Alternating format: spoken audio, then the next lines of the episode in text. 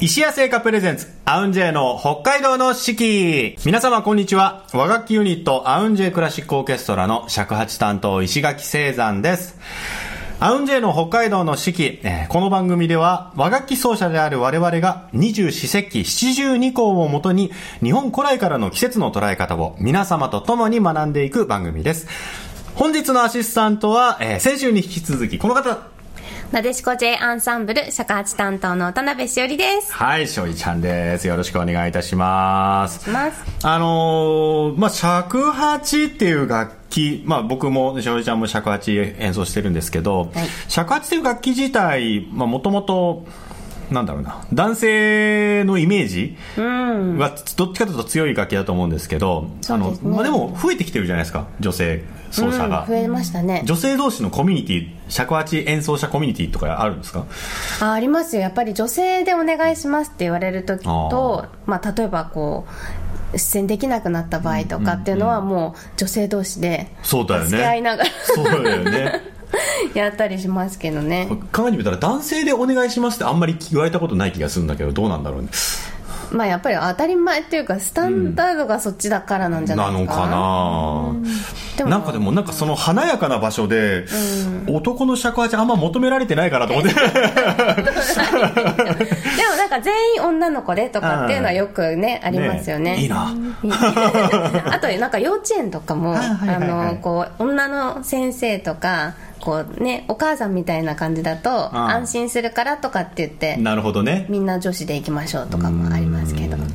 千垣さんは大丈夫ですよ。どういうこと？キラキラしてるあそうそうですか、はい、うん、はい、まあまあそれならいいなと思うんですけど。ということでですね、えー、今週も、えー、先週に引き続きまして素敵なゲストにお越しいただいております、えー、バトキン奏者のイラナさんです、はい、よろしくお願いします。よろしくお願いします。まあ、あの馬頭琴もまあ男性が、えー、演奏することがまあ表か、まあ、多い？多いです。基本的には男性が多いんですね、うんうんうん、なんかその女性馬頭琴奏者の集まりとか自分以外の女性の奏者とかと交流あったりします？交流は最近はたまにありますね、うんうんうん、特に、まあ、今日本に住んでるとちょっと少ないんですけどモンゴルに帰るともう女性の方もどんどん増えてきました、はい、でもやっぱり最近なんですか？最近の何年間が増えてきました。もう私が初めて馬頭琴勉強した頃はもう馬頭琴の先生もびっくりしてえ女性なのに女の子になんで馬頭琴勉強するんですか？って言われてでも私の父は、もうどうせなんか勉強するんだったら、自分の民族楽器やりなさいっていうきっかけで始まったんです、はい、お父様自身は馬頭琴はやられてたんですか？お父さんはあのモンゴル相撲のコーチで、でも趣味で馬頭琴とかいろんな楽器が好きな人です。馬頭琴も弾けますね、はい、モンゴル相撲のコーチとオペラ歌手のお母さんの、はい、そうすごい家系だよね。あのおおばあさん？お母さんの妹はオペラ歌手で、私の母はモンゴル舞踊の先生、舞踊？舞踊モンゴル舞踊です。すごいモンゴルの文化がもう凝縮されてる、家族でいろんなところも。ねはい。あそれがもうできるかもしれない。ね本当、はい、ファミリーサーカスみたいな感じ、はいはい、えでも女の人は例えば古典楽器やるとしたら、はい、こう何やるとかっていうのがあるんですか？例えば日本だとお琴をやったりとかする女の子多いんですけど、モンゴルも同じお琴がありますね。お琴とかまあモンゴルあと 4, 4個よくなんか中国の楽器2個ってありますね、うん。はいはい、モンゴルの民族楽器4個。弦が4本で 4, 本。でそういう楽器を勉強してるの女性とかも結構多いですね。あとサミシェみたいな楽器もモンゴルあります。はい、えバチかなんか持って演奏するんですか？手で？手っていうかこういう丸いのボールみたいなものを持って、うん。うん、はい。三振みたいな、三みたいな、はい、蛇の皮のみたいなはい。似てような民族楽器やっぱり交通電がありますね、はい。素敵ね。やっぱり馬頭琴はその中でもこう、まあ、メジャーというか、ね、お家に必ず奥にこう飾ってあるとかそうですね、まあ、モンゴルの代表するの楽器ですね、はいまあ、まあ、あの、先週ね、ちょっと、実際にコラボでね、演奏させてもらったんですけど、ちょっと、その馬頭琴について、ちょっと詳しくはい。聞いていきたいなと思うんですけれども、あの、演奏するときに、これ、形はなん、これなん、他の楽器だと、弦の位置としてはなんか琵琶に近いのかなと思うんですけど、そのネックから糸の距離っていうか、結構角度がもう体に結構離れてるんですよね、うん楽器ととして、まあ、弦も一番特殊の馬頭琴というと爪の上の皮膚ここ,、うんこの部分皮膚。うん。皮膚が一番柔らかいのところをこの弦を当たるんですね。はい。結局その竿と竿に弦が触れてないってことですね。そうですね。もうごく離れてて、はい離れて。その間に指を入れてる、2センチぐらい空いてんのかな、そうですね、これもほぼ耳で、そのチューニングっていうかピッチをうん。探してるっていうこと、そう決まってないんだから結構試験によると馬頭琴も弦とかはい。結構あくるくるっと変わる場合があるので、もう耳でもう聞きながらっていう感じ。すごい、日本の楽器でいうと三味線なんかもこのまあフレットがないはい。はい。はい。楽器だけど、あれはまださネックにクッとこう押し付けるそうですよね。けどはい。ゆ自分の指でその弦の、なんだろうな弦とネックの間からクッと押す押さえるはい。のって押し押したら押した分だけまた音程変わっちゃうってことだね。わるんですね。あと両方弦この2本弦同時に弾くのタイプもあります、それはもう電動の弾き方。はい、今はもう一本一本の弾いてるのいろんな例えば民謡とか日本の曲とか、普通の一本一本でこういう押さえて演奏でも馬頭琴の基本を4度馬頭琴を下がって、あの5度でもそういう2本弦同時に弾き方の電動方法もあります、もういろんな弾き方があります、はい。ねなんかそのそ同じ弦の中でも外側と内側で違うっていうことですよね、全然外弦は、まあ、普通に言うと G、内弦はそ C ドレミファソラシドのあソですね。外ですね。がファシ。うんうんはい。うんそれでも調節とかってはい。奏者ができるもんなのかな？なんかその楽器屋さんじゃないけれども、そういう、えーバトキンを扱うプロの人みたいな人が調節だお琴とかだと、はい。糸締めっていうのがあって、はいはい。それはそのお琴屋さんが、ねやったりとか、まあ、本人がやることもあるんですけど、はい。基本的にそのお琴屋さんがやったりするんですけどそういう弦を張るメンテナンスとかもう自分で全部やるんですか？基本的には自分でしてますけどちょっと難しいの楽器もう一個その革の楽器があるんですね。あこのボーデのところは革ことれね今持たれてるのは全部木,、木材。木製の？ね。木材はい。その革の楽器にすると、ここに当たるの、まあ、細かいのところは例えば、はいはい馬の筋とか、羊の筋の皮のすっごい硬いので、まあ、そういう専門の方に頼んで弦をチェンジするとか。すげえ。自分でもすごい力がいります、はうんそうですい、はねい、やっぱそういうのもあるんだもううわすごい我々この尺八という楽器はもう本当にメンテナンスがねほぼない楽器あなんで本当ですかでもすごい難しいっていうなんか竹筒くり抜いただけですからねで強いて言うなら自分のこの口周りのメンテナンスっていうか、はいここが、そう例えば唇荒れるとか、はい。口内炎できるとか、はい。なるとダメよね、だから歯が欠けるとか、はい、だけどそう楽器自体のメンテナンスっていう発想があんまりそうですよね私たちはね。耳がすごい絶対音感ですか？いやまあでも相対的相対はにね、うん。さすが。はい。いやそうだ同じじゃないですね。か、、耳でだって判断しないと、はい。社会ちゃんはまだこう指穴をパチッと押さえるか、はい。離すかっていうのを、はい。あのなんだろうな基本の音みたいなのがあるんですけど、馬頭琴で言ったら全部の音ちゃんと全部で自分で判断しなきゃいけない。そうですね。弦がもうずれる場合だったら場所を全部ずれてそれをお耳で探すっていう感じ、うん。いや難しい。あの最近最近というか、まあ、出会いは15年ぐらい前のその、はい。モンゴルのねあの、はいイベントだったんですけど最近はイラナちゃんとよく会うよく会うというか年に何回かは会ったりするんですけど、会うのはあのレコーディングの録音の現場なんですよ。スタジオで。スタジオでね、はい。はい。あのなんかその特殊楽器同士だから 大体ね大体一緒の時間帯なの俺が終わったらイラナちゃんとかイラナちゃん終わったら俺とかっていうのは多いんですけど、あのそういう時っていわゆる五線譜もらって、はい。で例えば転調があるとかキはい。ーが変わるとかってあるじゃないですか、はいその辺の合わせ方って結構苦労今までされたりしました？そう、結構苦労しました。最初、あの、例えば私がモンゴルから来た時に、モンゴルの楽譜はもう、私は勉強時代は数字譜になるんです。ね。例えば、要するに1はド、2はレっていうもので、はいはいね、最初日本に来る時はもう5000分もあんまり読めないな感じで、レコーディングをする時に、そういう曲と一聴するの、すごいもう、あの、こ苦労っていうか大変でしたけど、その先にこう楽譜を依頼、あの、いただいて、この下に、一応して、はいはいはい。あどうとかれとか書いてて、皆さんが見て、これは1、2は何ですか？ってみんな。そのうちはもうだんだん、まあ少しずつ少し慣れてきましたんですけど、はい。やっぱりこ音階の楽器なので、どうしてもその馬頭琴の特徴を弾くためには自分の楽譜に直すると弾きやすいの場合があるんです。はい。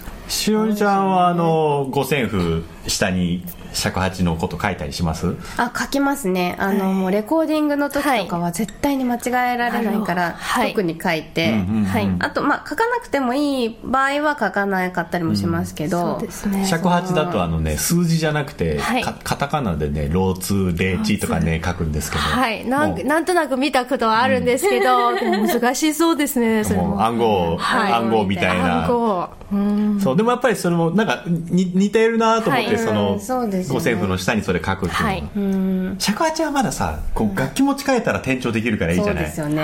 いやだから大変だそうと思う。転調するときその曲中にはい。チューニング変えることとかもあるんですか、ほとんどないです。基本的的には G と C でいろんな曲を全部弾くということで、どうしても難しいの場合だったら最初から例えば A に戻るかはい。E にして演奏する。でも基本的にはもうこの G と C でもう一応しながらもう探しながら練習必死に練習します。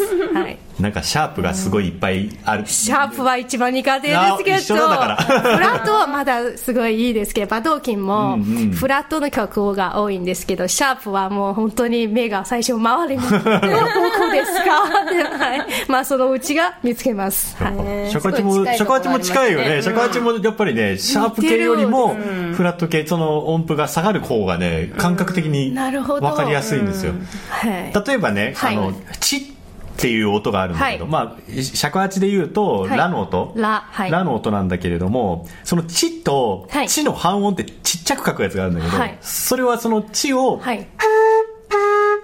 ラーラーってラーフラッとする、で他の音も、えー、とその真ん中の音、はい。穴が5つだから、はい。あの音少ないんだけどその間の音を少しだけ開けたりするはい。時に、基本的にはその上の音を下げるっていう感覚。感覚。感覚で。だからそのフラッとさせる、はい。下の音に下げるっていう感覚はまだわかるんだけど、はい。上に上げるのが23個来るともうなんかわけわかんなくなっちゃって、はい、わかる。難しいですね、結構似てるかも似てるそう感覚がねシャープは結構。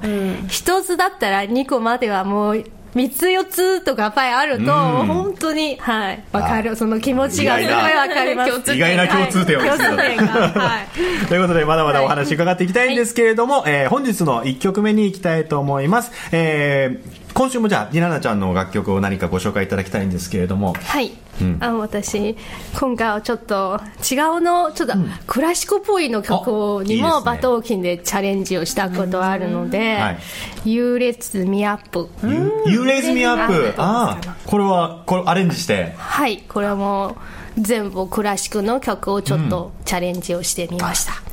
では、えー、りななちゃんの演奏の You Raise Me Up をはいお届けします。お願いします。イラナさんの演奏で「幽霊ズミアップ」お聴きいただきましたさあ、それでは今週の石谷製菓さんのスイーツのコーナーに参りたいと思います。今週ご紹介するスイーツはこちら、ででん、ザク、ミルフィーユミルク味。これあの先週、このザクミルフィーユのホワイトをご紹介しましたけれども、えー今週はこのミルク味ということです、えーアーモンド香るザクザク食感のパイでチョコレートフィリングをサンド。表面をキャラメリゼして仕上げたほろ苦さと甘さのバランスが絶妙なミルフィーユです。とい。うことでこれあの先週ホワイトね、はい。い、ただいてもう大好評で。はい。美味しかったです。ね。これはもう期待値が上がります。あの前回もっと食食レポをイラナさんにということだったので、はい。食レポを ぜひいろんなコメントですが。あの難しかったののモンゴル語でそのまま感想言っていただいてもいいので、言いたい。はい。じゃあいたいだきます。あミルクチョコレートっていうかあのなんていうの？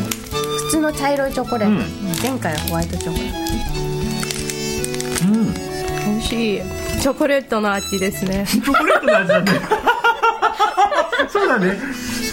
隠隠されてないね。もう見るからにチョコレートだけどチョコレートの味です。間違いない。ト、うん、美味しいですか、はい。美味しい、モンゴル語で美味しいって？うん、マッシーアンテ。ママッシュ安定はい。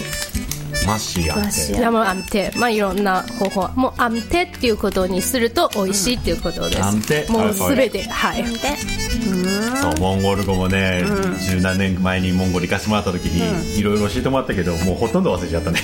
せんべいのせんべいの小指なとか。はいせんべいのあこんにちはっていうこと。せんべいのはいせんべいのの食べるのせんべいじゃないねせんべいのせんべいの覚えやすい。もうもう美味しい忘れちゃった。安定えなんだっけ。アンテヤムアンテセハンアンテセハン安定うんとっても美味しい。とても美味しいです。はい。安定 終わる頃には忘れてます。エンディングで思い出して確認しとこう。確認しましょう。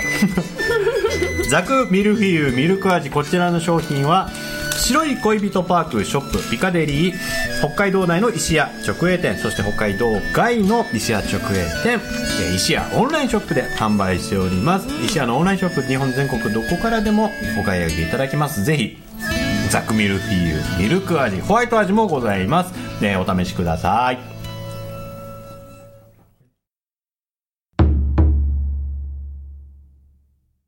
それでは今週の七十二項のコーナーに参ります。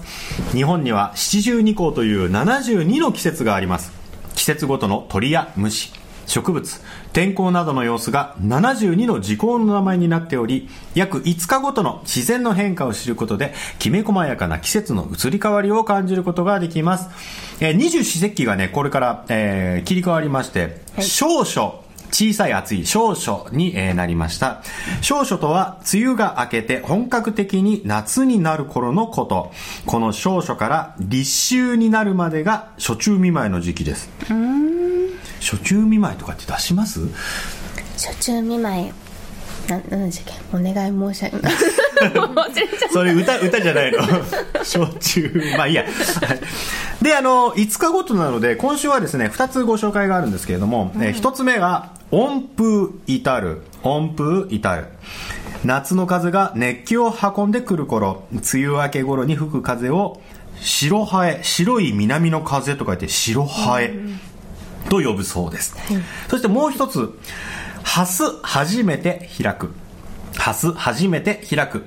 ハスの花が咲き始める頃、夜明けとともに水面に花を咲かせます。ということで、この温風至る、そしてハス初めて開くが、えー今週ご紹介する七十二項です。でも先週もね、あの、一緒に演奏させてもらったんですけれども、今日せっかくだから、あのーどっちか一人にしてみようか、尺八を。どっちがいいですか？先に先にじゃあい。どうでしょう？じゃあ音符至るこの風の感じとハスを初めて開くっていうのをこうやっていくんですけど、はい。なんかど風の感じ？風の感じ？はい、にイメージして、うん。はい。風に揺られてハスが初めて開くみたいな、はい。ハスの葉がね、はい。やってみましょう、はい。バトンキンと尺八でお送りします。音符至るそしてハス初めて開くうん先に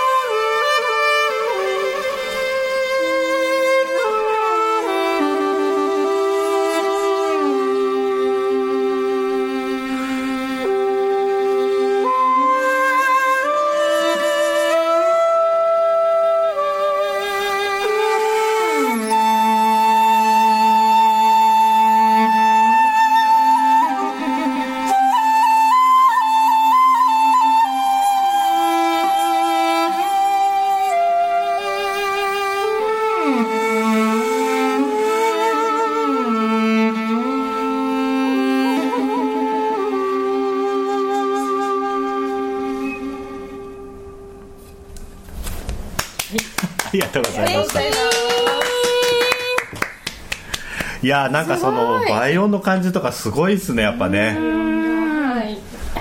いやい。や楽しい方ありがとうございました、えー、馬頭琴と尺八でお届けしました。音符至るそしてハス初めて開くでした